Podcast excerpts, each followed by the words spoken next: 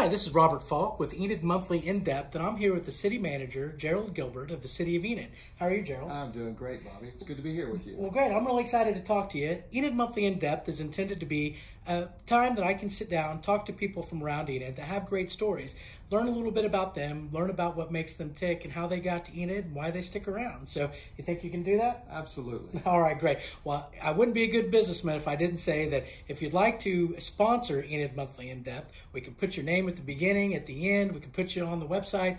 Uh, and so if you do, if you're watching this and would like to sponsor it, give me a call, robert at enidmonthly.com or 405-826-0418. Other than that, we'll get started. Okay. Ready? All right. Ready. Well, Gerald, I appreciate you doing this. You bet. I was teasing you a little bit earlier. I said that the last person cried. I was just kidding. But uh, you know what? I hope you're not going to make me cry. I just uh, I don't cry easily. So, so, Well, so good. there you go, Enid. well, I'm not quite Oprah, but may, Okay. maybe I can get some really good questions to you. That's a good one. All right, great.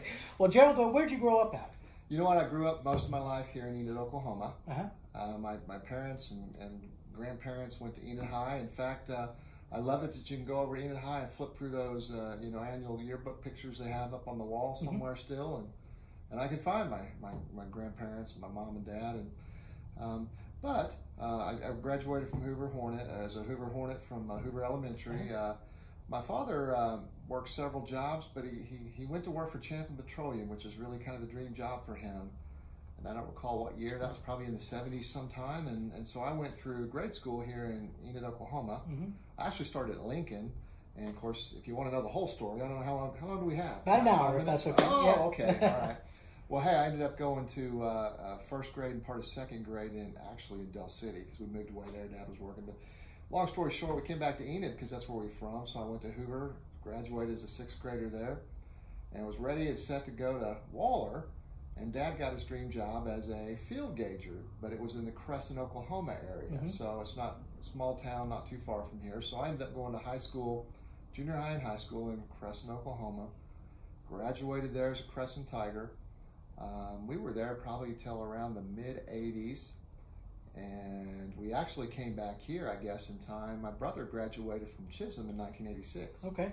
Well, so let, us talk about that a little bit. So Okay. you were born in Enid. So Yes, you were raised here until about junior high. You said. Yep, yep. Now, do you have brothers and sisters? I've got one older sister. Mhm. In fact, her name is Marilyn Morgan. She works at the courthouse um, and uh, works there. And That's funny. You, you know, I've known Marilyn for 20 years. Yeah, then, So, then you know my sister. I do, I do, and I- I- absolutely. I- That's I probably know a little known fact. So there you go, Enid. There's another little. well, there you go. So see that I already learned something about you. Yes, So, yes. Uh, and I actually went on a few dates with Holly back when I was in law school. Really? I didn't know that. Yeah, so we could have been related. Yes, yes, yes. so, uh, okay, so uh, you and Marilyn, y'all grew up here in town. How is she older or younger? She's yeah, she's a. I, you're never supposed to say how old, Uh, well, I- but she's my older sister. Okay. Yes, and I've got a younger brother, John, Okay. and he's a few years young, two years younger than me, I guess. Is he does, is he still in Enid? Yes, he lives here right here in Enid today. Okay. And so does Marilyn with her husband Gary, Uh-huh. and, and her kids are grown now, and, and so uh, Okay. yeah. So you you grew up and then ended up going over to Crescent, not too far away. But uh, uh, what did you think about Crescent? How'd you like it? You know, it was a, it was. Um, I was pretty young then. In fact, uh, w- whatever about a sixth and seventh grader is, I don't know, twelve or thirteen, something like Mhm. that, in that age group, and and so it was. It was a change. It was a change because a smaller town, and um, and so I, you know, I liked it. There's good aspects of it. Sometimes I, I wonder, you know, how things would have been different if I'd stayed here. I, I remember some friends. Uh, it's funny, uh, you know, some of the people that I remember um, from sixth grade. Um, one of them is Troy Lepard. Okay. I think uh, I think he, we were in class together. I think Tina Hall Mhm. was in that class, and so you know, I kind of, kind of just. But this is what people do uh, when they move. It kind of disrupts the kids. So, uh, Mhm. but looking back, I know it was very good for my father, and um, I'm glad. And it was a good uh, um, high school. It was a little different, and so. Uh, but we finished, and and uh, you know the, the refinery closed down in the early to mid '80s, Mhm. And so we ended up coming back here. My mom worked for the Department of Human Services, and so so again, all this to say, uh, probably boring everybody. This is just we're connect. I'm connected here. This is how I'm connected here, and a lot of people are connected here in that same way. So that's what brought us back. Is um, you know, detoured for his job, and then when Champlin went away, where do we go? Right back here. So. Okay. Well, so uh, when you went to Crescent, were you involved in anything in, at the high school? Any extracurricular activities, sports? You know, I didn't do a, a whole lot, as I recall. I did a little bit of uh, sports in junior high, um, and, and, I really didn't do much after that. But I'm pretty confident I could have been an all-state wide receiver in football. So if I had it to do over again, I would try that. But no, I didn't. I didn't do any of that. I, I just, uh, you know, studied up and, and, thought about what I what I would do in life. And so, uh, anyway kind of had a detour, came back here, and actually before we came back here, I'd gone to I think uh, see I went about a year to UCO. Mm-hmm. It was um, Central State back. Yeah, then. CSU, right? So, yeah, CSU, and so uh, you know I felt like um, I ended up actually. Here's another little known fact, folks. Uh, see, I'm not crying. I'm just sharing. Uh, uh, I ended up my second semester. I uh, I dropped out. I mean I I withdrew because I just thought, uh, you know, I'm not Was sure this when you were 18 or 19, yeah, right out of high school? Yeah, pretty young. I, I, yeah, probably about, yeah, exactly, about 18, mm-hmm. something like that. And so I think back on that sometimes, and I thought, gosh, I would not recommend that, folks, simply because it's just wasting time. I ended up going back to school at OSU in about uh, uh, 85 or so. What'd you do in between? Did you, uh, where'd you work? Uh, just piddled around. Mm-hmm. So I was lucky that I, uh, I, I, didn't, did nothing of substance. Um, so I just um, enjoyed life. Um, I remember my uncle, um, Uncle Mick, um, Birch, uh, Birchall Floyd Mick. Uh, he had a real estate business here in town. People may remember Wheatland Real Estate and Auction, and that was my uncle, um, my aunt and uncle. And so they had a little venture one time. It ended up being unsuccessful, but it was in Colorado. It was called. Uh, they bought the. I don't know if they bought it or what, but um, it was called the Balloon Ranch, and it was one of those places you do air balloons, and, and they changed it because they were looking to do a timeshare type thing. Mm-hmm. And so um, it was called the Fellowship Ranch. So anyway, I, I, and some of you probably know, I know Jerry Allen, Commissioner Allen, if you're watching, knows uh, David Mick, my cousin, who's passed away now uh, very well. I went up there and messed around up there, just really just nothing, just enjoying life, but but quote unquote being caretaker type up there. Um, messed around doing stuff like that for about a year. I actually worked at McDonald's. Uh, I was uh, learned a lot at McDonald's when I started out. And I remember when they opened the store in front of Oakwood Mall, back when Oakwood Mall was still pretty vibrant. and uh, and I remember I started working there before they even opened the store because one of the odd jobs they had me do was like go out there with this power washer and clean their parking lot before they opened. Oh. But my main job after that was making the biscuits. And so uh, I take for the sausage biscuits. Uh, yes, that's what I always get when I yes. go for breakfast. And I take pride in that because back in the day they had the premix, they had the measuring cup with the little red line, and they had the jugs, one gallon jugs of buttermilk. And so you can figure out it's still yeah. not that hard, but they don't even do that now. They get them, I don't know, Sam's Club or someplace. so I always uh, enjoyed that. Now I will tell people, I they never let me be a cashier, and I never figured out if that's because I didn't ask or they figured out I wasn't cashier material. Uh-oh. So I, you know, you never know. You so, never know. So you did some odd jobs, kind of tooling around. Stuff. Decided you uh, wanted to go back to school with Oklahoma State, right? Yep. Yep. Okay. Uh, so how about how old were you then? I was about 20 mm-hmm. Okay, so you it wasn't very long before you decided right. you needed to get back to college. Right. college. Yeah, yeah, okay. Yeah. Uh, were you in a fraternity or anything like no, that? No, no. I was just uh, um, what do they call them? Um, GDIs. GDIs. Like yeah. So, uh, uh, did you enjoy your time at OSU? I did. I did. I, I um, you know, I, yes, it was enjoyable. Um, it was big because you got to remember I went to Crescent. Mm-hmm. We had 50 people, I think, in the graduating class. Had I gone to Enid High, I, I don't know, they're in the thousands, I think, or hun- yeah, high hundreds anyway. And, and so that was a little different going to Oklahoma State. But I remember at Crescent, uh, at about 11th grade, I had an accounting class, and it really made an impression on me. When I went to OSU, I thought I was going to be an engineer. Mm-hmm.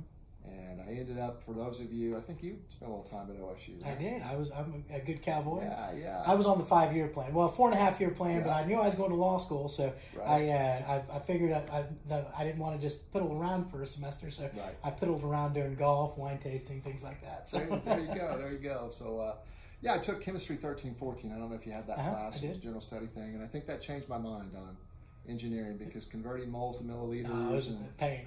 junk like that, I thought, and that was the easy one because you had to take 15, 15 and then progress on yeah. up. And so, but you were okay with the math. You just well, didn't like I, the. I was okay with adding, you know, uh, adding and subtracting, and yeah, yeah. And so, um, um, really probably didn't get any hard math yet. It was just chemistry that made me think, Mm-hmm. ah, maybe this isn't for me. So then I thought, okay, well, I'm going to do accounting because I, I like that. And then somewhere I got sidetracked because I thought there were some hard classes in accounting, and I thought that uh, I kind of liked economics, just kind of the just talking about you know supply and demand and those curves and things. And so, and I had some success at it, and, and it looked like it was quite frankly an easier path. And so I ended up finishing in economics with a degree in about 89. And I finished, and I knew even before I finished, by the way, somewhere along there, I joined the National Guard and gone through ROTC, so I knew I had some Was that obligation. the, the ROTC there at OSU? Yes. Okay. Yeah, Fountain Uh, Hall. You know, I, and I don't know what the exact stat is, but something that was interesting about their uh, military-based programs there is that the, uh, a, a significant amount of admirals have come from OSU, Wow. which I, which I is odd, don't you think? and so, Well, I was going to say we had one here. This is for you, Eric, Admiral Benson. But wait a minute. No, it was Captain Benson. That's what Ah, I'm thinking. But, okay. but um, he would have liked to have been an he would. He, yes, yes, sir. And love you, Eric. He was the admiral of City of Enid for a while. Yeah, yeah, absolutely. There you go. absolutely. so you joined the, uh, uh, but it was the Army ROTC. yes, Okay. the ROTC. And so, uh, interestingly, What made enough, you decide to do that? You know, when I joined the National Guard, and actually, uh, when I joined, there was a group. Uh, Russell Singleton was in the group. of course, he's still here in Mhm. town. You know Russell. His brother's over a captain of the police department. And let's see, who else is in my group? Well, those are the main ones I remember right now. My brother joined with me uh, shortly thereafter. But um, we had a little close knit group here at the Armory that people don't even know exists now, where um, Garfield Elementary School is Okay, now. yeah. That's, that's where the old uh, Armory was. And so joined up there um, in about 85, did drills. But Was there any particular thing that drew you to that? Uh, it just uh, yes, it was um, when I went to uh, Central State, and I always felt bad because I, I mentioned that I dropped out and I just didn't apply myself as well as I should have. I felt really bad about that because my parents, who are both gone now, and I miss very much and and love very much, uh, they had uh, they paid the bill for me, and I thought, golly. So I thought, what can I do? Because I I wanted to be more independent. I don't want to be a burden on anybody. I want to be able to pay my way. So I was looking through a magazine somewhere, and you know how those recruiting magazines they always make it sound like Oh, man, it's like. Hollywood there. So, ah, you're going to do this, and so I go in, and I never dreamed they're pretty good there because I didn't think I was this um, susceptible to stuff. But I think I'd signed a contract like almost the first day that I talked to them. and you know that's not always the best thing Mm. to do. You, you want sometimes it's good to have a cooling off period, but but it was a good right? experience overall. Um, it was it was really good. I learned a lot, um, and so I went through the whole thing and So a lot of it was for the idea that you were was to to make a little school. money and to pay, for school. to help pay Yeah. for school. And so I'd be in the guard, I'd be in ROTC, and I'd get some money and blah blah blah. Well, they still do that now. So if anybody is looking for a way to pay for school, that's not a bad thing. and it pays a lot better than it used to. uh, and, and also the GI Bill is incredible. When I went through, it was about 140 dollars a month for the for reservists. It's something like three or four hundred or more for a part time soldier, a reservist that Yeah. you do weekend duty and stuff. Well, you're probably a tad too young for V- Vietnam, right?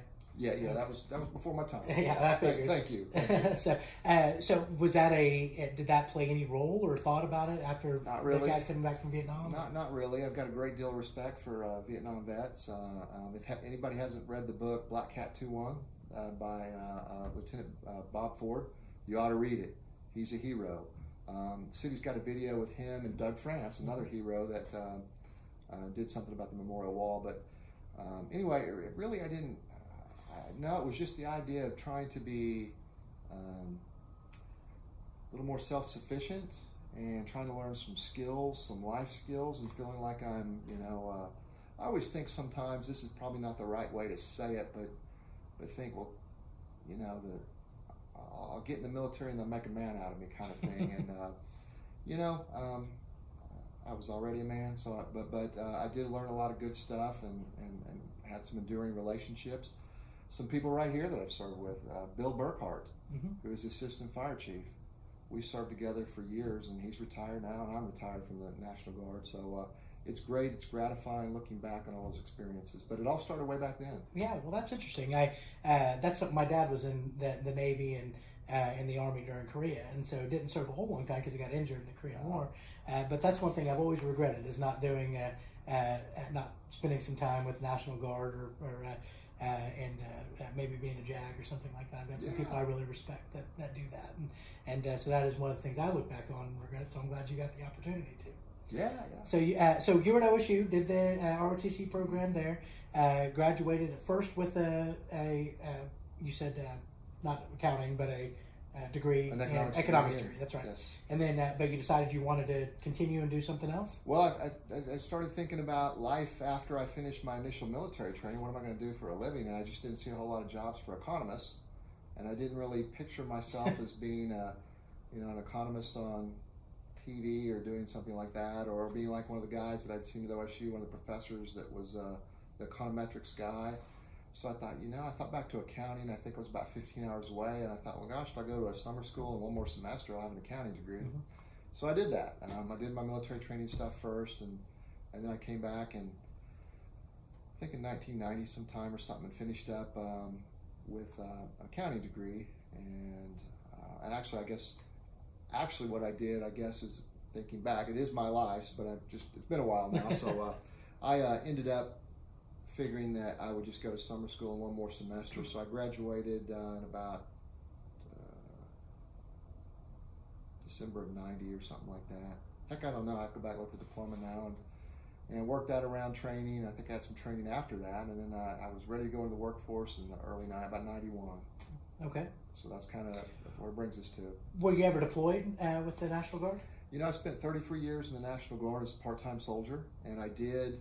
There were several instances, or very early on, there, there was Operation Desert Storm, Desert Shield, is what it was called. Yes, back in 1991, I was in, but I missed out on that. It's interesting. The unit that did, what a unit that did deploy, the First Battalion, 158th Field Artillery from Lawton, is a, a unit that I commanded towards the end of my career, and I always thought that was kind of interesting and ironic. So, but but in about 2003 was the first inkling that I, as a guardsman, a part-time soldier, may have to go and do something. Mhm. And, and the whole time that I was in, in the 90s up to, to, to early 2000s, the National Guard was treated as a strategic force. So once, you know, the, when we have that monumental battle with the Russians and whatever, we're going to need the National Guard. Well, then, because of uh, reductions in budget funding and shifts in military strategy, and, and then probably the realization of the value of the National Guard and reservists to the military, um, it, it was determined on the Iraq invasion, they just couldn't do that and just couldn't sustain that without the reserves. A lot of the combat,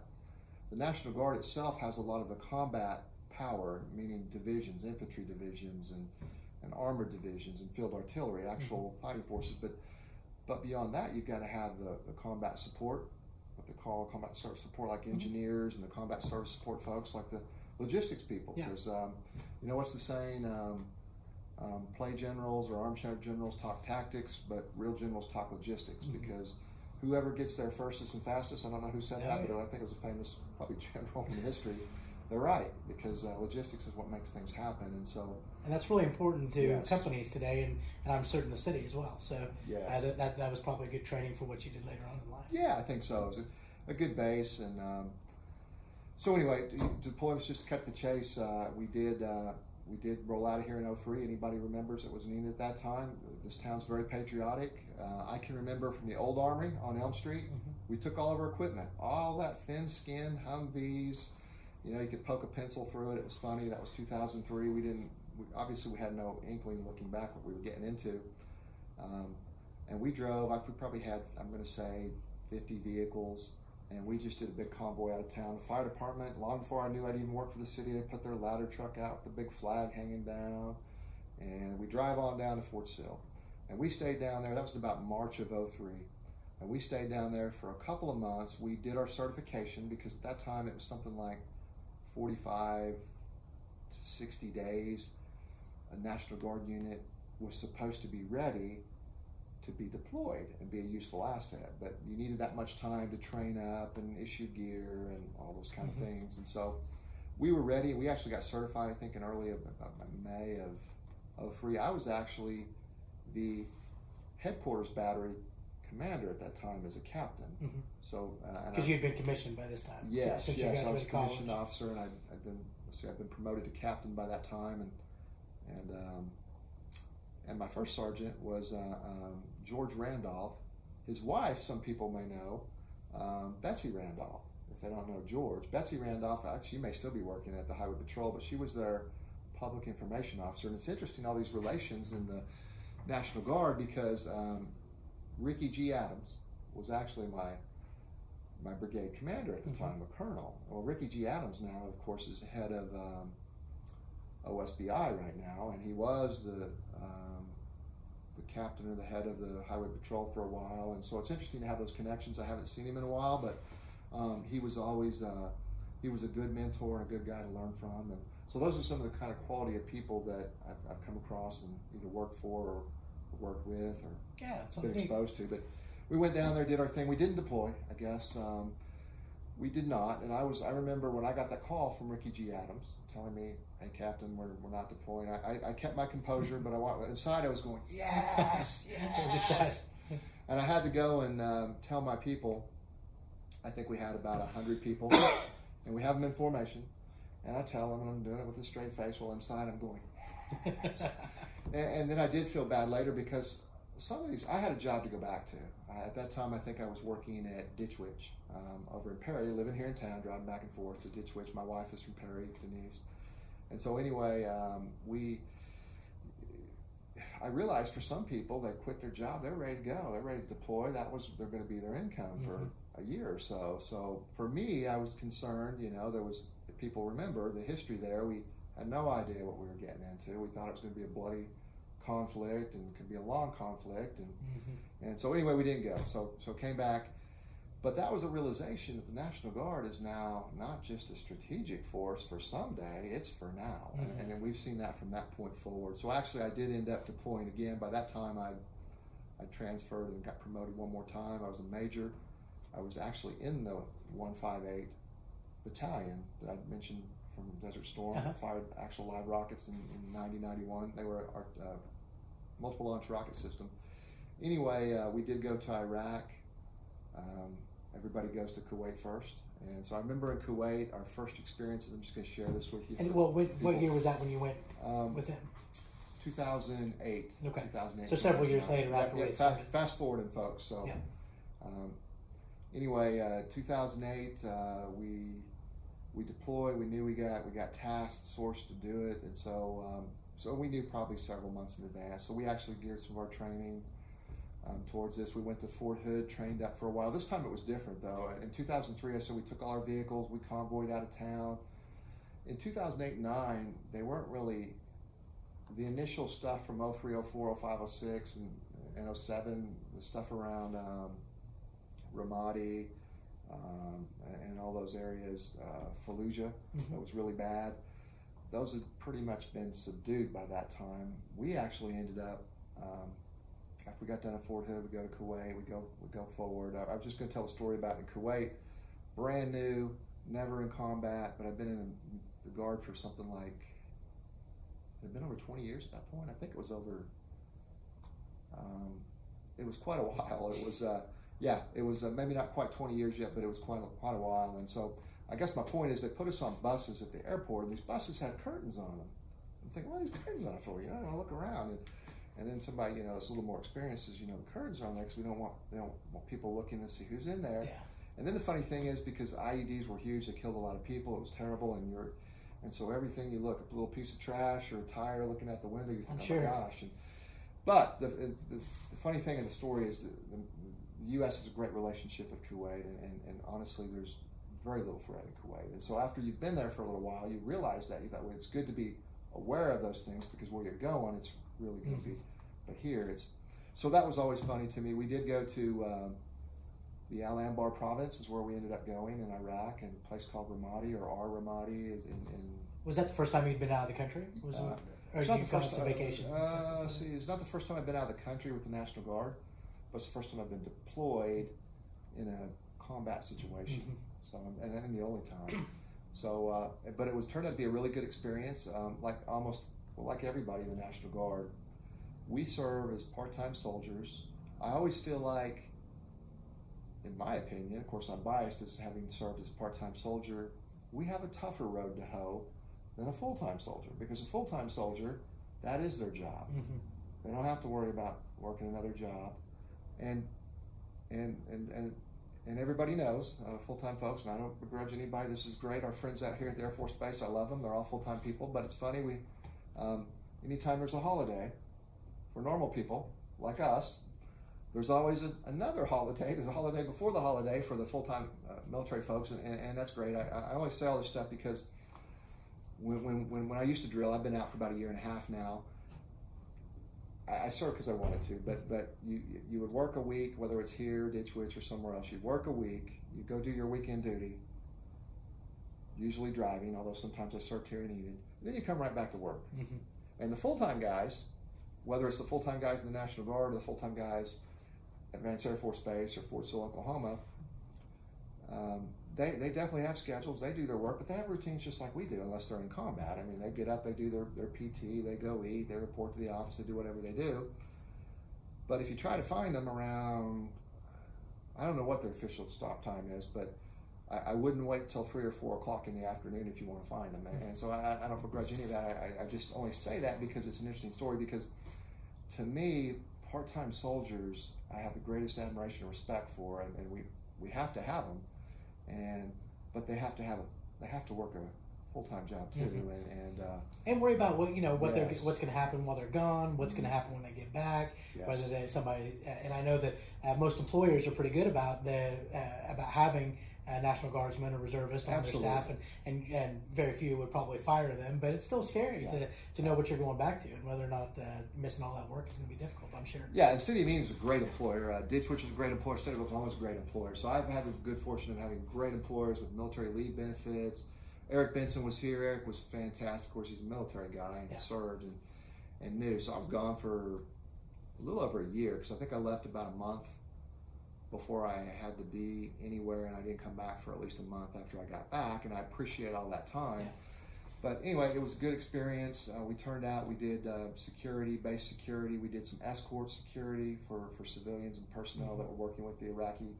The provincial province for them is like a state for us. Provincial authorities doing the same kind of city stuff, you know, talking to them about um, streets and potholes yeah. and water treatment plants. It's a lot of community building. Yes, did, right? and yes, and, and, just just to help folks, we we've got some terrible potholes around here, some rough streets. Yeah. But if you've been some of the places I've been, um, you, you you would not complain um, I can imagine. Too much because well, that's uh, not just over there. They're pretty bad over there, but there's some places in the United States that are way yeah. worse than us too. Yeah, so. yeah. Well, let, us go back. You mentioned that you worked for uh, Charles Machine Works over Ditch yep. Witch in Perry. So yep. were you living over in Perry? Nope, always lived here in Enid. Drove okay. back and forth. Um, and you met your wife there that, while you were there or before? I, my, my, wife really goes back to OSU days. I was fortunate enough. I, I met her there. Um, and then got to know her better when we were out. Uh, graduated from um, school in uh, Oklahoma State, and and um, and so, yeah, that's. And what's her name? I, her, her, name is Denise. Denise. Yeah, okay, yeah, so Denise uh, we've been around each other yeah. many times, but I've, I do not know that I've met Denise before. So yeah, like, yeah, yeah. So uh, the uh, so you met her at OSU, but then kind of the relationship uh, really grew after you started working out there at Ditch Witch. When did you get married? Well, actually, not at Ditch Witch. I, I we were actually uh, married. oh, by that time, but, okay. But but yes, um, we got married. We've been married about twenty six years, twenty seven years, 95. Mm-hmm. Actually, it's kind of funny because March eighteenth, ninety five is our anniversary, yeah. and uh, um, our, our payroll accountant here, um, Susan, has the same uh, anniversary date. Oh. And I remember um, she gave you a little nudge. there's another there's another guy uh, that I used to serve in the National Guard with had the same anniversary date, okay. so that's, that's interesting. March 18th. Yeah, for sure. So, uh, uh, did she work here, just, uh, or does she work here in town, or did she work? Yeah, she works for Triangle now. okay. It's interesting. She's worked at various different places. Um, um, What's kind of her expertise? life.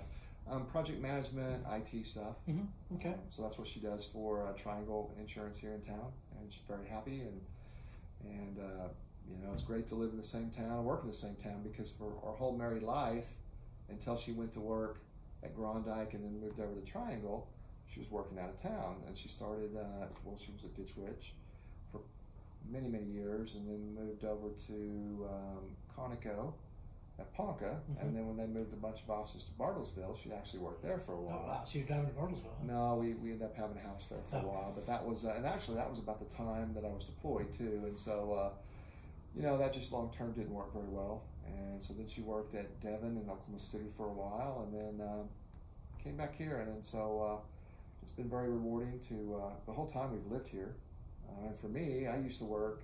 Well, I started out working for the Department of Corrections here in Oklahoma, right here on 21st Street or so. Uh, the Work Release Center, correct? Yeah, yeah, yeah I was the accountant. Okay, so tell me a little bit about that. What uh, you said you were the accountant there. Yes. So uh, what uh, has it always been about the same size that it is now? Yes. Uh, that's something I I don't know that a lot of people know about the Work Release Center. There. I know they drive by and see the guys in orange, but besides that, what? Uh, how many guys do they have around there? Do you know or about? I'm trying to remember from my time. Um, it was around. Gosh, I don't remember what the actual head count was. It, it was um, over a hundred folks, uh, is what I Mhm. recall. That's obviously not going to be exactly right. Most of the people that I knew from the time I worked there have retired. I think there may still be a few there, um, but I, I'd be remiss. It was my very first job Mm-hmm. and the, the, the superintendent out there was named Janice Melton. And when you go and get a job, I remember I told you I'd gone back, got the accounting degree, and then finished my military training, and then I was ready to get my first my first real job. and so, you know, I thought, uh, you know, it was, I guess I thought it might be easier than it turned out that, that it was, and so it was probably, I think it was seven or eight months before I, quote unquote, got that first real job and it was kind of difficult and challenging and, and, and discouraging at times. And so I remember my mother, who had worked for the Department of Human Services and worked there for 13 years, had said, "Well, son, you need to look to try to get on with the state." So I did, and you try to figure out what you're qualified for, and you take a certain uh, proficiency test, and you get a grade, and then they have you available. So if agencies reach out for people in certain zip codes or something for, for that kind of um, whatever you took the Whatever test you're for, qualified for, yeah. yeah, then they can they, they come up with a list of eligibles and they send you letters. I got a letter out of the blue one day uh, from here about an accountant position. Come interview. So, oh, well, great. And so uh, uh, Janice Melton. I don't want to get off the screen. Sorry. Uh, Janice Melton um, was the person I interviewed with her. I can't remember. I think I probably interviewed once or twice. Probably twice. Anyway, I got the job. Lucky enough to get the job. Yeah, that's right. Because I had to go through a, a panel first and then an interview with her.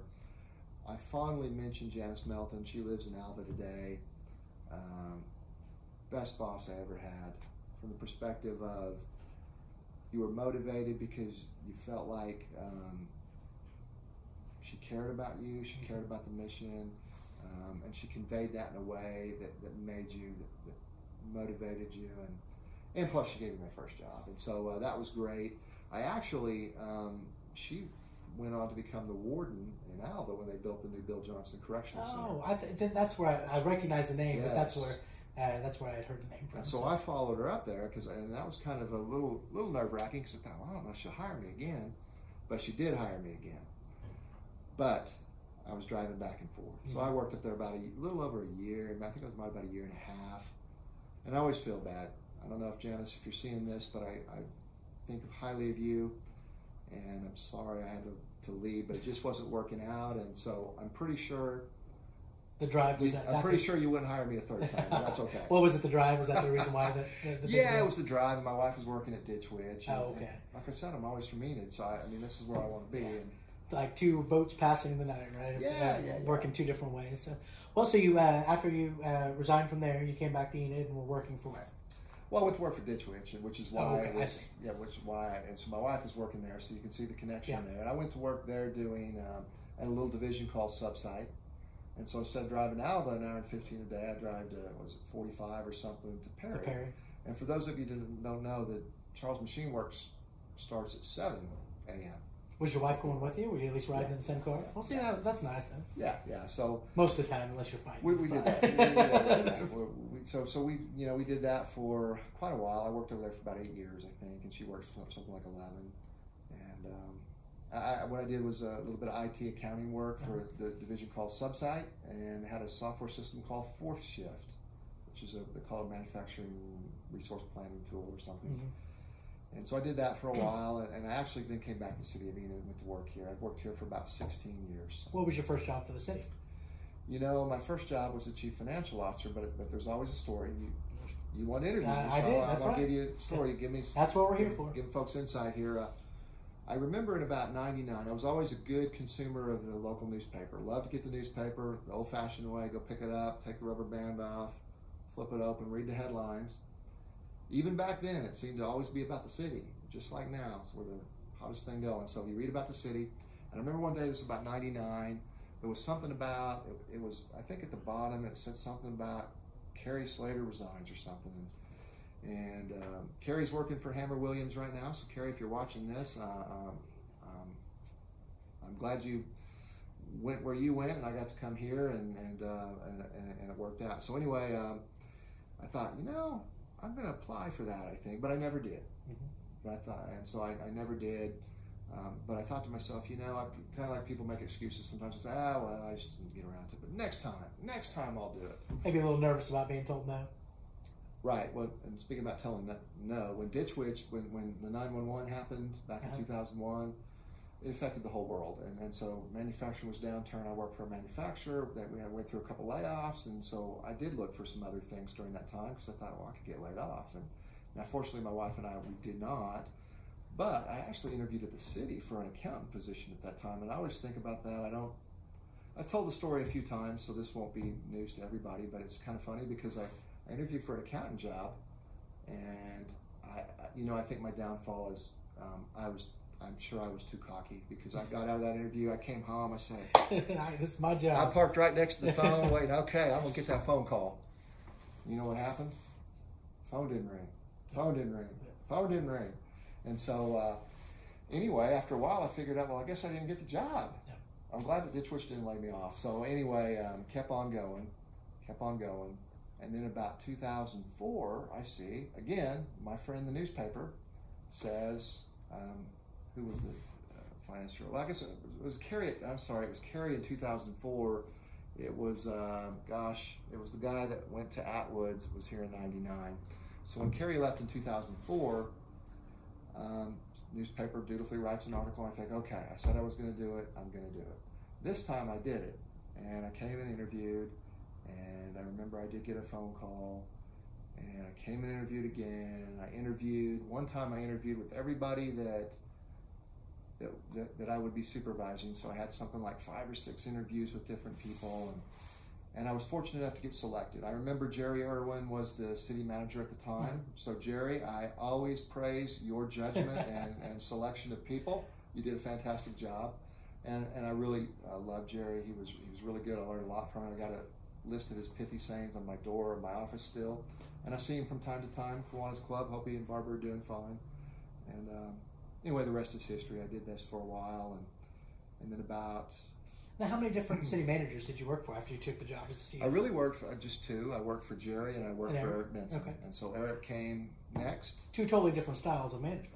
Yeah, yeah, two different people, which was actually good to, to learn under under two different styles and, and, and two different people. Mm-hmm. Um, Eric is a very, very gracious, good person people that don't get to know him or don't know him well enough or have seen only maybe one side of him probably don't don't know that. But he's he's very um, good man, good leader, very loyal. I appreciate Eric everything you've done for me.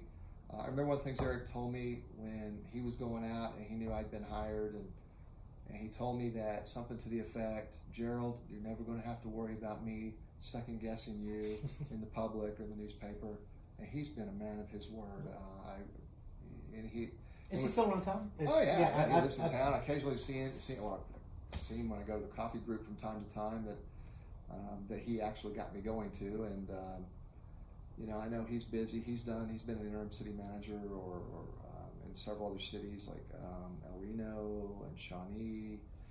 And uh, I haven't talked to him recently, so I don't know what he's up to right now. But I know he's always contemplating those kind of things because I, I, think he really likes it and he has a lot to contribute.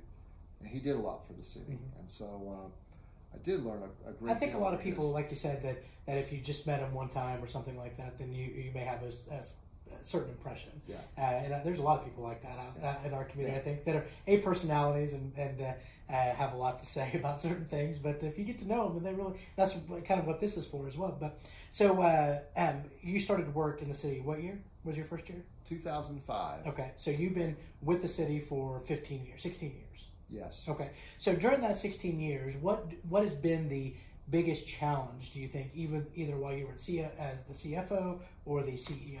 city manager? Well, I'm trying to think of the biggest challenge. I'm thinking the biggest challenge, just generically, is always there's far more needs and, and wants. uh, but even needs than there is money, and so that is difficult trying to prioritize, and that creates friction. How, how do you? So how do you? Because uh, you make the proposal to the city commission, the city commission's the one that ultimately makes a, the, the decision. Because uh, we uh, we have a strong city commission form of government, correct? Well, we have council manager. Ca- council yes, manager, yes, yes. So they get to decide the final budget. They get to yes. hire and fire the city manager. Yes. Uh, so they've got the ultimate power and ultimate decision making. But they probably rely on you significantly for the advice. I hope so. Yes. that seems like it, right? Yes. Uh, and so uh, uh with a, a a different city commission group, does that make it difficult uh, to get across your priorities or what you think it should be the priorities, or have there been has it been pretty smooth in those 15 years? You, you know, it's been um, it's been challenging. It's been uh, uh, rewarding. Uh, I've learned a great deal. I, I, I say uh, I always say, kind of to be funny, but also it's true. When I was the finance director for ten years, and only a short time, probably less than two years with Jerry Irwin, and most of my time with Eric, um, seven or eight years, something like that, seven and a half. Um, I truly was insulated from that. Um, even though I went to council meetings and I because they were dealing with hard questions like yeah, that. Okay. Yeah, yeah, and so so I didn't really fully understand what I was getting into. Really, I just political wise, political wise, and, and just job challenge wise and stress wise. Uh, I just knew that I, I, felt like I had done a, a good job as a chief financial officer. I had come back from being in Iraq in 08, 09, and um, had continued to serve with Eric for another, let's see, till he retired in, at the end of 14. And he actually announced his retirement pretty far out, like a year and a half mm-hmm. early. And so I, I, remember when he announced that, I thought, I think I might be interested in that. I'd actually served as the interim city manager between Jerry Irwin mm-hmm. and Eric. Okay. And I did not apply at the time uh, Eric came. Uh, because I felt like I just didn't have enough experience, and I think that was that was right, and, and so it was good for me to learn under Eric and and um, learn the, his approach to things, and, and, and, that boldness and brashness is good, mm-hmm. um, certainly in certain situations, and uh, it's what it's needed to move the city forward in some instances. And I always remember with Eric, he, I thought from day one, I remember because my office was right next to him, and I'd see these people coming in and out, in and out, in and out, and I, and uh, and I thought, what's he doing? Because he just he's got so many meetings, but I figured out what he was doing. I know even better what he was doing now. He was building relationships with people, and that's all. That's all that really matters. As a CFO, life. you don't really need yeah, that or have yeah, that sense. Yeah. Your job is to get the bills paid and uh, to balance the books, right? Right. Uh, well, that's interesting. So, what uh, during that time were there any? Uh, and I didn't grow up in Enid, so I came here in 2004, uh, but I didn't really, uh, you know, I didn't pay a whole lot of attention for the first five or ten years I was here. What were some of the the big projects that you guys did during that time with Jerry? With, with Jerry, yeah, Jerry with Jerry in the uh, first couple of years, Jerry Irwin, um, just thinking back, for me, I was probably just getting my feet on the ground as a, a, the finance director.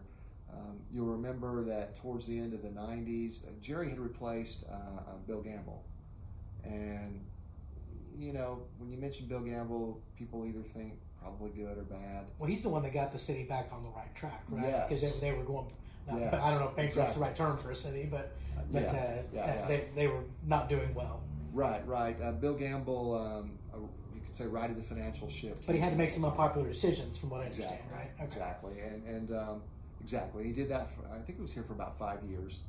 Um, clearly, you can see the city made a tremendous turnaround. That's and so he accomplished what he had accomplished by doing some of those things, as you mentioned, he had to make some unpopular decisions. A lot of those involved personnel, and, and so though in the end, I think that toll built up, and and uh, but he left the city in, I believe, very good financial condition, and I was a benefactor of that, as, as was Jerry and and really Eric for that that matter, and so um, we just continued on in that. So so really, I, I probably it was only about a let's see, I served from I served two years. I think Eric officially started about January of 07. Okay. So there wasn't a whole lot of time. So there wasn't a whole lot of time. Getting to know the job. So really coming on with Eric, what uh, he, many many projects. Um, one of them that comes immediately to mind is um, the the downtown um, Stride Bank Center now. Mm-hmm. Um, that was an effort, you know, driven a lot with his leadership and and uh, with um, Mayor Shewey and Mayor Kreiner, I guess before that. and um, that that came to fruition. I remember that he was a proponent of, uh, and understood that the city needed more revenue. Mhm. So I think we, I can remember we had several bond issues under his tenure. Um, one of them was actually for a, a downtown, kind of a bigger vision, and that didn't pass. It didn't, but it didn't lose by much. It didn't lose by much. And so I know one of the criticisms that the city always received, and Eric, who had broad shoulders, was that, well, you know, you did this and, and people voted no, and, and the city did it anyway. Well, what people don't really realize is, no, the city didn't exactly do what that bond issue was because we didn't have the $40 million to do that. Now, you could argue we did something similar, but but lesser. But but it was part of trying to re- help revitalize the downtown. And I don't think you probably are hard pressed to find anybody that voted no on that now because you see the value and what's Sure. happened out of it. And I think for as being a younger person in town, a younger professional, that uh, that you know, I don't know that it makes the money that was projected whenever it was being proposed. Yeah. And uh, you know, there are people that argue about Sure. how much it makes and all that. But but uh, the, the fact that it brings in concerts, it brings in all this quality of life stuff. To me, I think it's worth the money that we spend and that we continue to spend for operations. Uh, just for the simple fact that we have something to do in town, and it brings that does bring people from other parts. Now, whether or not it makes what the projection was, you know, I don't know, and I really don't care honestly. Uh, and even if it costs us a little money, I think that's important because it's hard, especially for a young professional, to come to a town that there's nothing going on, right? And uh, but being able to see these concerts and these fun events, the uh, new basketball team that's coming in, you know, that's stuff to do uh, instead of uh, having to drive to the city to do it or Tulsa or wherever else, right? So Yeah, it's, it's fantastic, and you're exactly right. You know, the argument is it does, you know it may not make money directly. It does not make money. If you're and it may never make money. It's uh, you're if you're comparing the revenues that are generated from these concerts and things and events, people pay to use the facility versus what it costs to run the contract and have the people over there. It's about a Yeah, three hundred thousand dollars. yeah, you got to look at the tax revenue from Yeah. people coming to town, eating, Yeah. uh, buying gas, When you add that in, hotels. you know, you generate over a million dollars, Yeah. probably significantly more than that. And now with con- uh, uh, more pieces being added, the downtown hotel is very close to being completed. And, and it's funny because you, 'cause you laugh because we've all been talking about it, but I, I, I've been in it and, Yeah, and I was in Well, it today. It's, it's got it's so actually close. got uh, furniture in the front. It's got It's- oh, it's so close. You know, it's funny because people complain about everything, and I they know. and, uh, and they go, "Well, that's that's ugly." The first, and uh, some people I saw on Facebook, and some people, I you know, it's a hotel, like, and uh, you know, it was meant to be kind of a modern-ish kind of fun hotel uh, because it's in an entertainment area, an entertainment district, and and I think it's only going to do good things once it actually gets open, and and I do know that uh, uh, you know from based on people that I've talked to about uh, conferences and conventions for different unboxing different groups uh, that man they've been dying for something like that. I tried we tried to put on a regional conference for AMBUCS, but there wasn't any hotels, and we didn't want people driving across town to, to get to uh, uh, to get to the meeting spaces and the, the dinners and that sort of thing. So I'm really excited about that. I think that's going to really uh, increase use of the convention center and that sort of thing. Is that the projection? I, I think. Yeah, it's a 96 room hotel. It's, it, uh, it's going to be open on or, or, or around May the 1st or earlier. I'm just I'm confident of it. As everybody should know, ownership's getting ready to change. Mhm. Um, the closing date I don't think has firmly been set yet, but it's it's, it's going to be likely within a couple of weeks or less. Mhm. And um, it's, Still somebody out of town. I know you probably yeah, can't say who. but- yeah, yeah. He's from um, Colorado, Okay. and, and it, it's it's fine to say it's Purvish Kathari and, and his group. He's a fantastic guy. They have lots of hotels.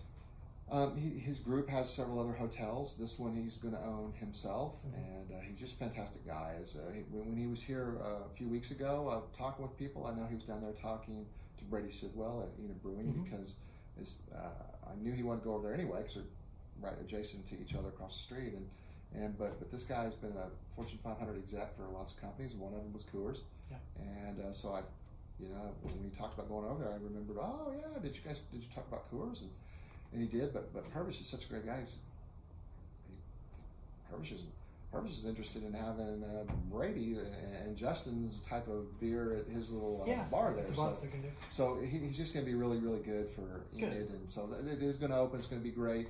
But that was a piece of the downtown, and you, and you see all that, and you see some of the new restaurants. Rodney Britton getting to open his new Yeah. restaurant, and it's just it's it, so so the city. So that's a vision that Eric Benson helped get hmm lead actually and get going. And um, And along with the ball field and some of the other restaurants and development. now, and, I- and I just know from uh, because I pay attention to since I own a building downtown that prices of, of Yeah, property downtown have been yeah. going crazy. So uh, you always know that that's going to be a uh, that's a popular thing. So Still a good time to buy though. that, that, man, I, it is. I, I think so. So, uh, uh, you know, I'd like to see more downtown living. I mean, that that's Yeah. kind of would be really cool. So, uh, eventually, maybe that that'll start happening more often. Yeah. Uh, now, let's talk a little bit about one thing that I was really interested in that didn't make it uh, and lost by a little bit more than what the uh, downtown issue was the bond issue that was going to be passed to do the stuff on 30th Street, uh, the new ball fields and water park and that Yeah. sort of thing. So, uh, do, do you now that lost pretty big, right? If I remember right, it's like 60 40 or something like that. Something like that. I don't Yeah. recall exactly, but So what what do you think the challenge was there? Because I mean, you talk to people in the community, especially people with kids. Then I mean, they said that's something that was desperately is desperately needed. What do you think was the challenge to get that passed? you know, I think it could have been buy-in, uh, just not enough um, um, gathering um, input and buy-in. Um, I think everybody did everything with the best of intentions there. That, that's what I think happened. It, it's hard to know. I mean, I remember when the Kaw Lake issue passed, everybody was telling me there's no way this is going to pass. And of course, as you know, it passed with 67 or 68 percent of the vote. A lot more than I expected. yeah, yeah. So, um, you know, sometimes you just have to tell um, why. I, I do know that um, over time, those needs still have to be addressed, and and so uh, with the new soccer park, That they- takes away a significant part. That's a real, Yes. and that's a that, that's a mostly private but partly public partnership, right? Y'all Yeah. are doing some infrastructure work and things of that nature uh, for them, but it's mostly private. Yes, yes. Um, it's right now the city's committed to three million dollars. Uh, the Alan McLaughlin family's committed to three. They're raising money, and I and, and Mark Allen himself just updated the commission about a month ago, and it was uh, I believe it's a ten and a half million facility now, and it's going to be fantastic. And I think it's driving some discussions about maybe other facilities that, that the city needs. Um, and of course, there's always a discussion of the water park and Yeah. uh, Champlin Pool, as everybody knows, is way outdated, way past end of life, and um, I'm sure um, I remember being a little kid. You said you didn't grow up here, so but I remember being a little kid at Champlin. I thought it was pretty cool back when I was a little kid. But then it's kind of like watching an old movie that you watch as an adult, and you go, "I was like, why do you think that was that Yeah. cool?" So Well, that's the same way with the uh, the water uh, the pools that we had in Oklahoma City and in inner Yeah. city Oklahoma City. As you know, we'd walk to the pools, but looking back on it, all those are torn down now, either replaced with splash pads or, or Yeah. nothing. And uh, uh, so, uh, but they had pools all over the place in the city back then. But they're just really expensive to run, obviously. So. yes, Um, and liability, of course, and all those things. So, uh, well, that's really interesting. So, you think it was a buy-in issue more than any? Not that we don't need it or want I it. think it's just more so. And a I, buy-in I, you know, I really don't know. I just, uh, it, it was just Uh, that was during Eric's term, right? yes. Okay. What about the street, uh, the street bond issue? That was that, called also, something? That was also Eric's term, and that's another leadership thing that Eric brought. The city hadn't passed a general obligation bond in 40 plus years at the Mhm. time that passed. I believe that was 2008, um, and that was uh, 2008. Yeah, I think it was 2008. And we actually we did have three issues. I think three questions on there. Two of them failed. One of them passed for the bridges. Mhm. And we But the streets that they were going to take out Randolph and stuff. Right. That Yeah. one. That one did not pass, and and I- you know, I don't know why. Because if you ask people, just like on the sports, they say, well, yeah, we need streets, and in fact, I hear it's the number one issue. It's the number one thing people want. And back then, it was focused on Randolph all the way through four lane, and I guess you know some people didn't agree with that. Enough Mhm. people that voted didn't agree with it, so we didn't do it. I don't even recall what the third issue was, but I think it was about streets too. And the bridges, we always kind of chuckle here at City Hall. If it wasn't for the fire truck going through the bridge, that one, who knows, that would have passed. and we needed it. And we actually got, um, it was passed to do seven bridges, I think. We ended up getting 11, I think, that they weren't totally all new. Some of them just had new bridge decks. I think we finally expended the rest of the money we had on that when we did the redecking on the Root Bridge by the golf course in Mhm. between Cleveland and Van Buren. And so it was a tremendous thing. It ran five years, and it was roughly it was five mils or whatever it was, and, and it was really good. I remember there was Yeah. some criticism because initially it was going to be a twenty-year thing or something, and then we shortened it to five. And I remember some people coming in criticizing the city, but it was the best way to do it because you people pay a little bit more for five years. They get done with it, and we move on, and we do Yeah. the project, and instead of trying to pay for it for 20 years. Was there, I- you know, I know we've, we're significantly um, leveraged or, or with our, our bond issues with regards to the water. Uh, is, is there any talk about maybe trying another bond issue in the next few years for Yes? I think I think there's um, I think there's certainly talk. There's certainly plenty of need. Now that now, just to be clear, the city spends millions of dollars a year on roads, right? Yes. Uh, and uh, I think I maybe I see six million or something last year. Yeah, yeah, around five million plus. Um, depends on you know what you count as a street work because the street work really isn't just the street anymore. It's Mhm. it's moving the water line out. It's buying the right of way. It's it's uh, putting in new utilities. Uh, it's all the sidewalks that go. And so there's a lot of related things that the money goes for too. But when you add all that up, it's it's it's five plus million dollars, which isn't It's not- whole lot. It, it's not a whole lot, but it is. I mean, at the same Yeah. time. So Uh, yeah, now, now, new road construction from what I hear it used to be about a million dollars a mile, right? Uh, Yeah. And so I, I'm certain that you some of this is repair work and things of that nature. Now uh, it's kind of funny. We were in Oklahoma or in Edmond for a, a, a tennis tournament last weekend, uh, and my daughter loves Taco Bueno, just misses the Taco Bueno here like crazy. Uh, and so I always have to go get Taco Bueno, and I was complaining about Edmond streets. Which is one of the more wealthy cities because they don't have turn they don't have the middle turn lanes and so the traffic is horrible uh, in a lot of the area there. And so, uh, uh, anyways, I just uh, so I'm glad that when we build new roads here, that they've got the middle turn lane on the on these major roads. Good, that's good. a that's a positive thing. Well, well, that's really cool. So, uh, well, what about as uh, so you had these projects? Some of them worked, some of them didn't. Probably learned some lessons over why they didn't work, I guess. And do you think some of that's communication? What do you think is the the biggest reason or biggest lessons you learned from some of the things that didn't work? Well, I think communication's uh, critical as, as you um, as you assess the needs for what's needed. Generally, people I think people have a tendency. It's unfortunate. I I probably had it before I worked for the city. They generally have a tendency to be distrustful of the city. And, uh, but somehow that stems from either a bad experience they had or somebody else did and they heard about. I don't know. Um, but frequently people say, well, I pay my tax dollars, why don't you fix this? It's a good question, but part of that education and the answer for that is if folks had any idea how much it costs to do things, uh, not just to, to pave a road, but to, to have a street department of 20 people. Yeah. I mean, it costs a million plus a year just, just to have that. And so it, it's very expensive. So, um, Well, for instance, here's a really good one that I was just talking to Commissioner Zell the other day, uh, who you'd think would be super in favor of uh, recycling and uh, uh, street side recycling. And he explained that it, it, it's outrageously expensive, and number two, isn't really effective. So all these other cities that have street side recycling, where you can just drop your stuff in a bin, uh, that a lot of that stuff just goes to the dump because it costs too much money to separate it, and it's more of a. And so I thought that was really interesting. The the, the idea that uh, that people think something like that would be good, but financially and other for other reasons, it doesn't make sense, right? No, it, it really doesn't. And and uh, Commissioner Ezzell, in case people don't know it, is a fiscal conservative. He is, because I've watched him over eight years, and, and so uh, he has probably been the most fiscally conservative commissioner I've seen in my 16 year tenure. So. Um, so that's interesting, but yeah, it just did because I when I lived here when I had still got the blue boxes in my house, in my Mhm. garage that we used to stick out the curb and they dump them somewhere in a I guess a trash truck and dump the stuff on the floor right here, and then people would sort it out. Well, that's not even very efficient. Yeah. So it's much more efficient to have a place for people to take it. And I realize it takes effort from people, but if people are really interested in recycling, then Yeah.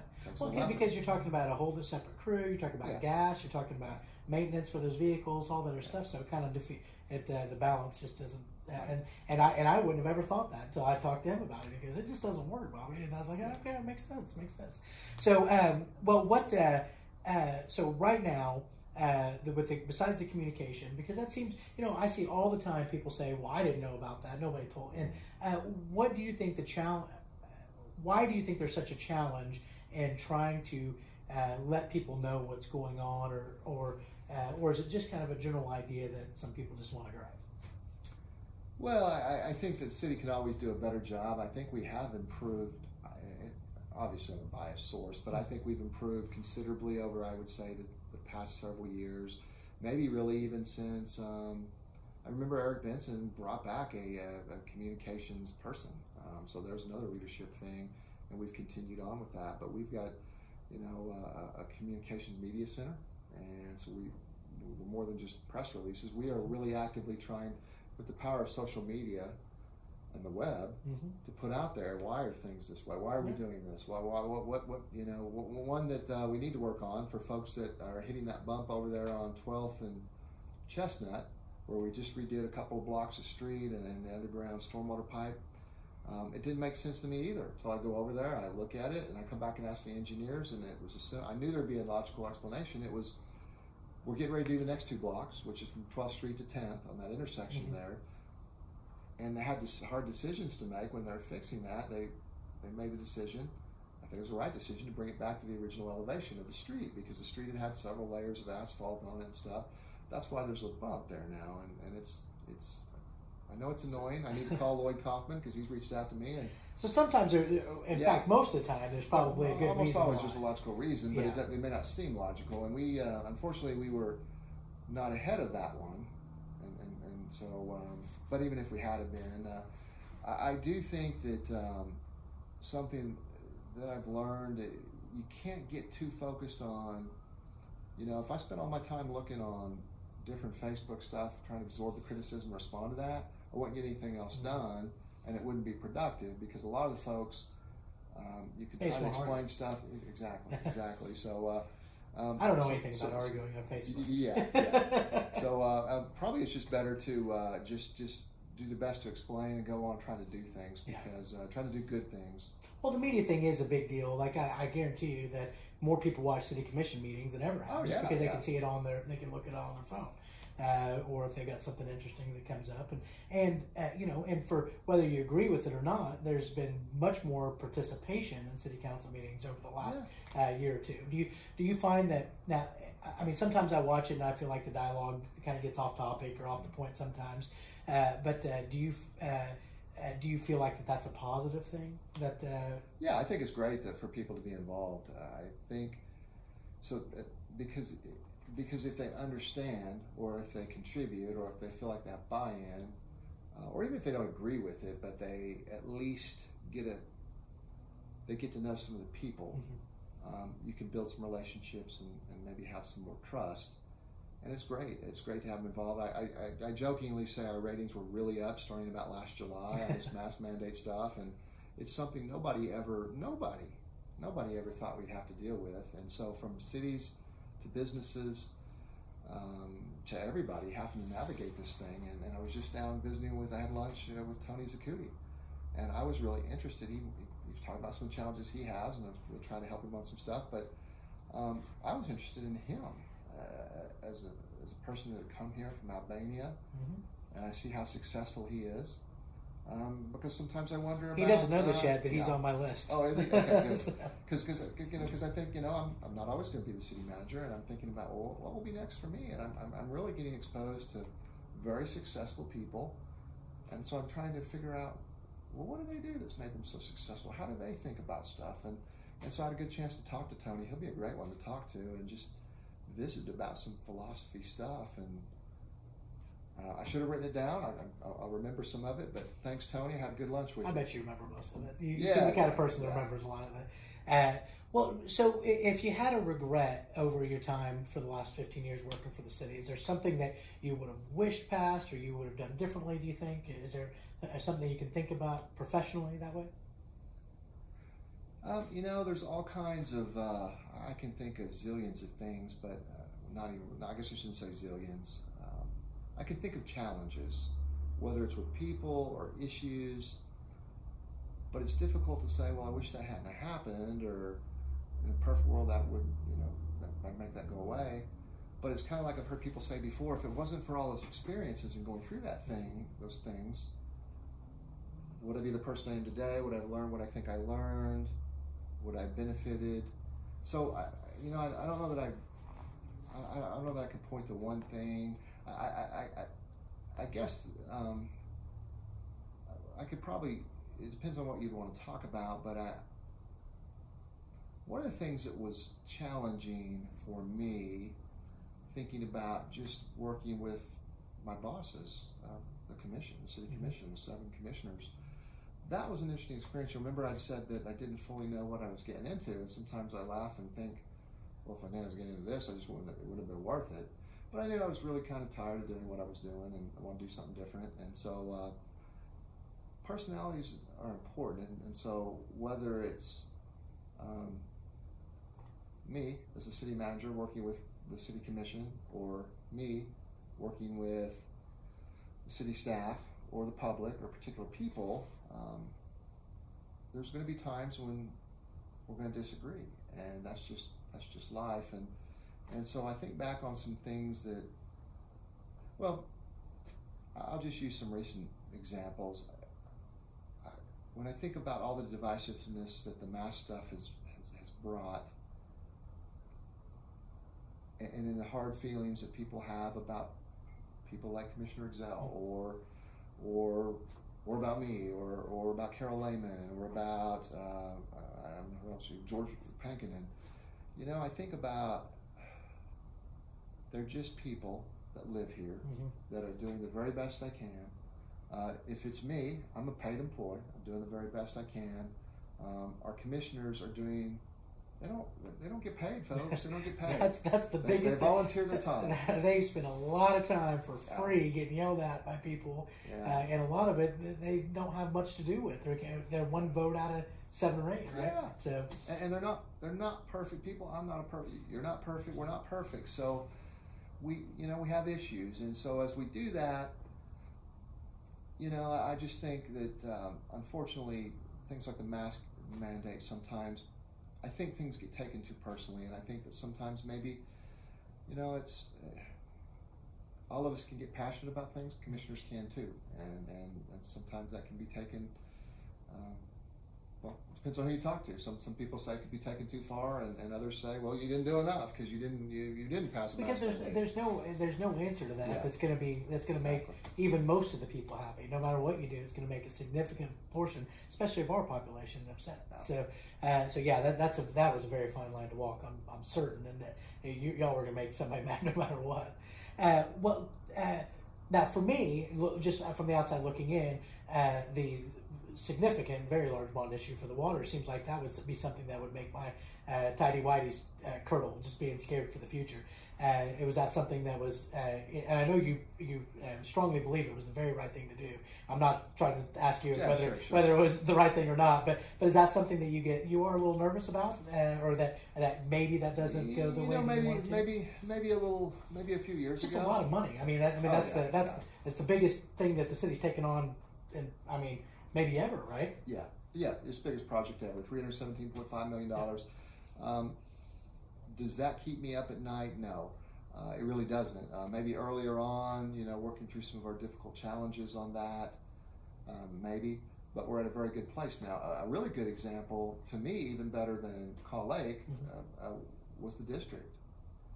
Um, the dis- oh, the, the downtown. district, yeah, the, the, Cleveland and uh, Garriott development. Uh-huh. Because yeah. when, when that was taken on, and Eric took that on as part of his, you know, leadership vision to help redevelop an area, and working with uh, Ricky Hayes and working with uh, Jeff Williams from mm-hmm. Hunt, and it sounded really good. We, we, we, we redeveloped a whole area, and it had actually been tried before, and I only know that because I lived here. And yeah. so I remember reading the newspapers in the '90s when the Nicholases and the Skaggs Alpha Albertsons or Alpha Betas mm-hmm. tried it. And, and it was just it's difficult. There's 48 houses there. You got to acquire mm-hmm. them all. Now Nicholas had most of them, and so we always knew we'd probably be able to get them from them. But it's getting those other 23 that individuals own, and and that would turn out to be very very challenging. So that went on long after it started with Eric, and yeah. we, and and so that one.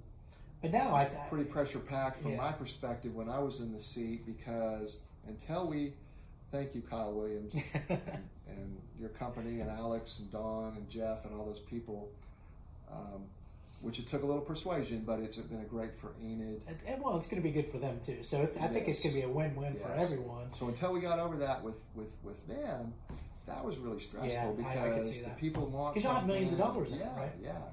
Okay. And then you know the criticism about you buying property, you know you yeah. got nothing. And, Five years from now, I don't think you're again. You're going to find no. nobody that would have voted against. No, you know, voted even now, to me, that's so zero low stress now. Even when people talk about the movie theater, it's yeah, we're still working on movie theater, and yeah. when the right thing happens, I'm not even, nobody's worried about it no. now because it's going to happen. Because look at that. There's a Jiffy Trip. There's a Colton's. There's a Hideaway. There's going to be a bank there. It's it's over the way over the tipping point Yeah, now. it's really cool. And my daughter loves the street lights that they designed. Oh, yeah. I mean, it's gonna, it's gonna be a really cool deal. Or, I mean, it already is, but it's even gonna be cooler. Now, one of the challenges that I see is that, uh, uh, and I even posted about it today, uh, was that we have jobs open everywhere. Oh, yeah. Enid is open for business.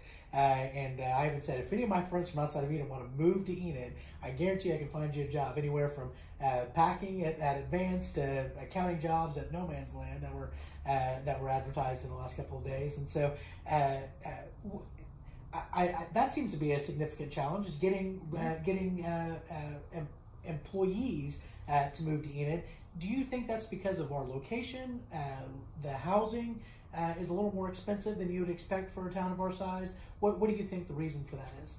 You know, I do think that the location eh, creates challenges because there's no question. Anybody that's in the construction industry knows it, that it costs more to do stuff here, and that's not because that's not because we can sell your stuff necessarily for more in Enid, Oklahoma. It's because a lot of contractors from out of town have to come here. You got mobilization costs, etc. I, I remember when. Uh, um, Brent Swadley uh, was talking about coming to town here. He, he tried to go out there by Atwoods, Mm-hmm. and I know that um, To build a, they can build a new place. yeah, yeah, and I know that was shocking for him. Some of the costs just to clear the land and then extend utilities, and, and I'm really glad they decided and ended up buying the old um, Western Me too. Anytime you can get that infill. Yeah, it's the infill, and I know they spent a lot of money there. He did a fantastic job on that, and uh, and, it, and I think everybody loves it. But And they're one of our good advertisers, so Oh, we okay, appreciate good. the Swadleys. good, good, good. Yeah, good, good folks to work for, and and uh, good place to eat. So, uh, so yeah, I mean, development uh, is challenging and difficult, and, and, and having you got to have people, and so um, we're we're a little isolated, and so that's good. I think. Uh, you know, I live here because I want to live here. I don't have to live here now. When my parents were alive, um, I I wanted to be here, and um, and I still want to be here, but I don't have to be here. Mhm. Um, you don't have to be here. Yeah. We're here because we want to be here, and so I think that's why It's a great place to raise kids. That's the reason why I'm here. Is that Yeah. it, uh, I, it's a big enough community where there's things to do, but it's uh, for me that I mean everybody knows my daughter. If she does something Yeah. crazy, then then I'm going to know about it within 30 minutes, probably, if not Right. less. So, uh, well, let me let me ask you this. So, what what is your uh, do you have a vision for the next five years that you would like to see us do, uh, expand, do something a little? Uh, do you have a big idea that uh, that maybe uh, that you would just love to see if, if we could finance it? You know what? I, I don't know if it's a big idea. Um, what I would like to see happen over the next five years is that we make the city makes uh, big inroads into improving infrastructure Mhm. and improving our, our, our customer service and the climate for business here. And, and I know we've we've gotten a lot of criticism, and we're working um, quite a bit, um, making some incremental changes in, in how we um, do things and how we approach things, like the development process. And so uh, I, I wouldn't say that's a big, massive, splashy idea, but I would say that um, you know when you look at, at things that happen, whether it's you growing old and the looking at yourself in the mirror or looking at the town, a lot of times it's it's not necessarily the big changes that make the big difference over time. It's making small changes consistently over a long enough period of time. And so in five years you look back and we've paid, you know, hopefully many dozens, if not I guess I can't say hundreds, but but, but many, many, many more streets. I know our focus with our big ideas are, are focused around um, our comprehensive plan, and Mhm. downtown is one of those big ideas. And so, um, the hotel coming to fruition is another piece of that that big idea. So I think further downtown development. Mhm. Um, I think what Kyle Williams is helping to spur with the, the Christmas tree thing is just going to drive more stuff. That that's a pretty big idea, um, and I think there's going to be some improvements in, uh, around that. And the people that come to town on that are going to continue to spur more um, development and more investment in the downtown area. So, so that the West Garriott shopping area and our um, industrial um, parks on the east side of town, and including the airport, Mhm. are, are really our focuses. So, do I have one big project to tell you about right now that is? No, no, I don't. Um, um, but but but um, probably focused on those those ideas that are in our comp plan, Mhm. um, improving our downtown area. But you find the comp plan online if you really did Yes, want to look, yes, right? yes, yes. It's, it's about this thick, so be prepared to um, read it over. Is that the 2030? Is that- is that- 2014, 2040? 20, is it 2030 or 2025. It's, it's 2030. You're Okay. right. It's 2030 because it's already 2021. I So it's probably get, we'll probably have to start looking at revising that thing soon. But um, with the soccer park out there, I think there's um, some possibilities to do some some other sports related things out there. I know sports tourism is Mhm. tourism is talked about a lot as something to um, focus on. So um, what what I think what I'm trying to contribute, and I think what the city's doing currently is trying to build upon what we've done and trying to make things better. So Well, and I, I appreciate you saying about the code development because it's a really fine line for you guys, right? That that uh, you know a lot of people want to start a small business and and move into a building, and it's not necessarily up to code, and then they get frustrated that they've got that they're asked to spend all this money to bring the building up to code when they're uh, building this build, uh, business. But you guys have an interest in safety for uh, for the community. You don't want that building to fall down on a bunch of people that are there sure. uh, you know, and those kinds of things. So it is a kind of a fine line to uh, to say, okay, well, yeah, we're really excited that you're going to bring something in, uh, to town or, or do something, but we want to make sure it's also. Uh, the other thing that I, or the two other things I see are biggest misconceptions, and you can tell me if you agree or not, is number one, people complain about Van Buren and, and uh, Owen K. Garriott, but you guys have nothing to do with those streets, right? Um, y- yes. Um, as far as paving those streets, no. We, we that that's an ODOT responsibility. Um, State- state, funded, local, state yeah. funding, the Department of Transportation, and, and federal funds through the state. For that, for instance, the overpass. Um, that was a state project. Mm-hmm. Now we we had very little contribution to that, but we were impacted. We had to pay to move a water line that was, a, a, I think, on the north end, and um, we probably had some other minor little things. But that's an incredible improvement. But that's driven by the state. Now, do we coordinate? You bet. Sure. And they show us plans, and are we responsible for some of the maintenance, like the mowing on the Mhm. medians and things? Absolutely, um, we are. But as far as we're talking about um, fixing potholes and things, we don't do that on those streets. But we're happy to take those calls and pass them on to ODOT. Okay, so you, you Absolutely, Can, okay, we, we can communicate with ODOT to, to let them know because um, it does reflect on us as a city, and, and ODOT's generally very responsive to those too. They seem So, to be. Uh, so, uh, so that's a that's one of the biggest misperceptions. We talked about the streets. You guys actually Yep. do spend some money on the Yep. streets. Uh, and so, is there anything else that you feel like is a big misperception that uh, that you guys uh, that people complain about all the time, but but really you do a lot more than you, they think you do? Oh, um, you know, I can't think of anything right now. I'm just trying to think of um, something to help wrap this up, and and I think one of the things that I've seen in local government is we want to help make a difference, and we want to make a positive difference, and, and I think we do that through our role of uh, building infrastructure, repairing infrastructure, helping set a positive business climate through the right amount of regulation and, and obviously good customer service, trying to help people accomplish their goal, help them to get their building permits approved and, and their site plans and those kind of things. Obviously, we do uh, do public safety. So, um, having said all that, um, I- the old adages about keep it simple, uh, less regulation is better. Those are, I think, those are true, and so you just have to, to balance that. And so, uh, Anytime I've come up with ideas, I've come talk to your guys in city planning, and they uh, and they've said, okay, here's what you. I mean, they're very uh, upfront. Here's what you need to do. Here's the challenges for that building, or, or one thing I've run into for a few different lots that I've looked at were floodplains, so uh, it was going to be difficult to build on those particular things because of the flood areas, uh, which are a little more extensive than people realize here in Enid. yes, Uh, and then, uh, um, but uh, you know, I, I see a lot of time that people say, "Well, city needs to bring in Target or, or what?" Which Oh, is yeah, just, yeah. I- I- it just blows me away that they don't understand that we can invite businesses all we want. And I'm certain that you guys have contacted everybody that you can think of. Uh, that, uh, but they have to want to put private money in. You know, just today I said uh, somebody was saying, "Well, we need a." a uh, fast food Chinese place, you know, and, and we've got the Combo King or China King or whatever it's called, uh, and, uh, and and I would love to have a Panda Express, but I know that uh, uh, that it would take me or somebody like me to do it. It's not the city can't do it; they're not going to run a Panda Express, and if they tried to, everybody would yell at them. So uh, you know, it would. Uh, uh, so it's just funny that people have that misconception there too. You know, I, I find myself I'm like that sometimes, except I don't get out and put it on Facebook and stuff, and I have to check myself sometimes. So, so it's really helpful in this role because um, that's a good point. I'm glad you mentioned that because when I think of things like the downtown hotel, Mhm. you know, one of the first things people do is they smile and they, they laugh because they think, oh, it's taken so long. But it's funny that, that the people that are actually doing stuff are not the people out there writing about how long it takes. Uh-huh. And, and so, so the results that we actually are going to get when this thing opens in May the first or whatever date that it opens, it's not going to be because people were sitting on Facebook saying, "Oh, this is never going to happen. Can you believe it took that long?" Or the people say, "Well, we need another panda walk, or we need a." It's the people that actually do something yeah. about it. Like so, Kyle Williams. Like Kyle Williams, yeah. and, and, and he's just you know one example. It's it's uh, you know um, I'm just thinking it's like Nick Jackson and, Maggie mm-hmm. Jackson and the Da Vinci's coffee chains. As I think about it, it's it's people that have businesses here, or the, it, it's like uh, the Tony Zaccutis. Mm-hmm. I was That's interested. Right did you? I mean, did you run a restaurant before? Because I'm wondering because I've never run a restaurant before. So especially Italian restaurant, they're from a. Yeah. they're not really from. They're not from Italy. So.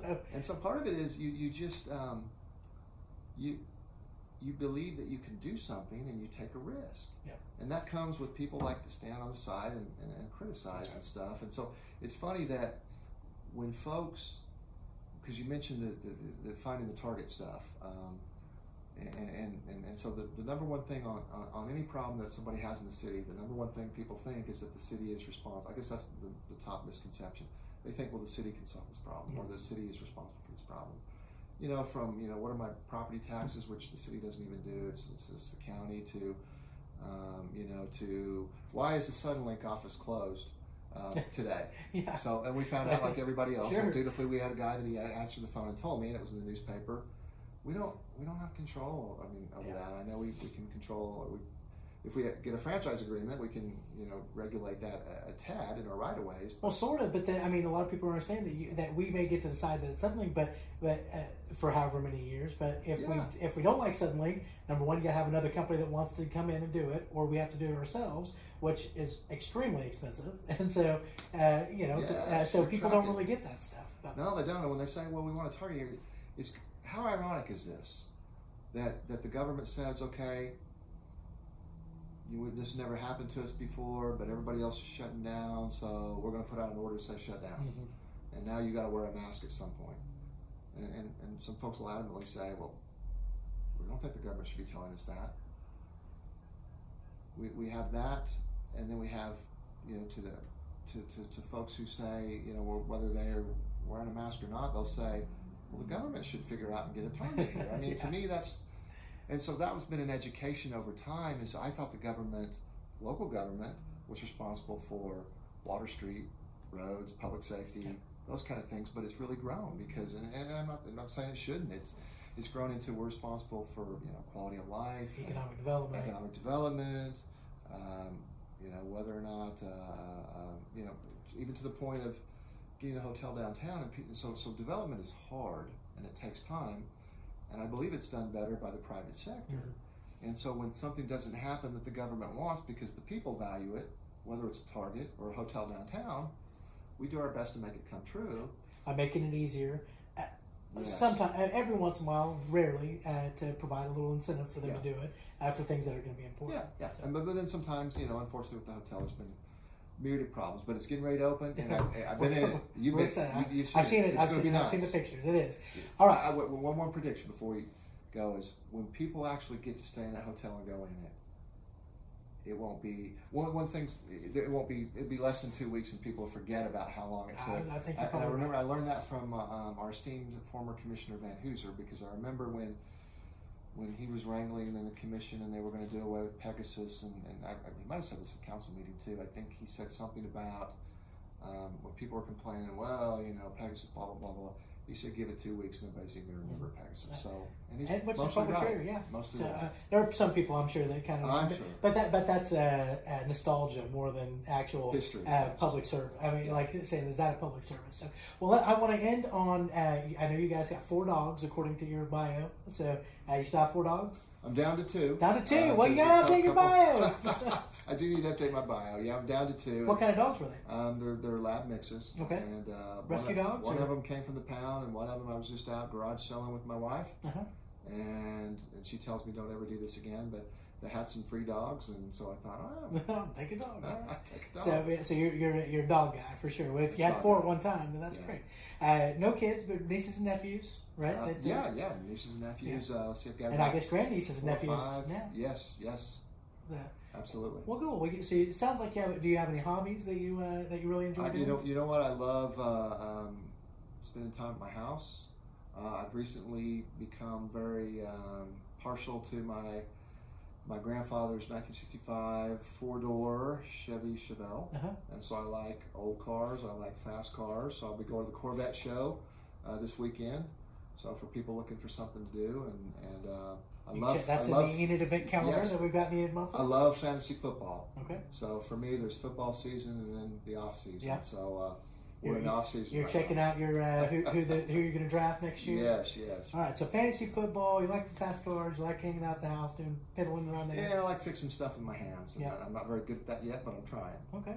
And Well, that sounds really cool. and so one thing I do need to to do, and there's probably plenty of people that can help me, is I, I know there's talent inside of me, and I want to learn how to play a musical instrument. Uh, So- what do you have so an idea of which one you want to do? Uh, probably, probably more than one. Probably, uh, uh, um, I don't know which one's easiest: guitar, piano, or know. drums. It, it's all it's all Greek to me. I, Okay. I, am t- my daughter is a fantastic piano player at 12, and uh, and I get up there and I tink tink, but I've got no rhythm. I've got no so I so whatever you decide to do, you'll be better than I would be. So. Right. But uh, well, I, I really appreciate you doing this. I, I hope people got to know you a little bit. I got to know a little bit about the issues with the city and and uh, uh, the challenges that you face, and and uh, we hope you're around for uh, for a while. So Thank you very much. Appreciate you. you. Yes, sir. Right. Thanks.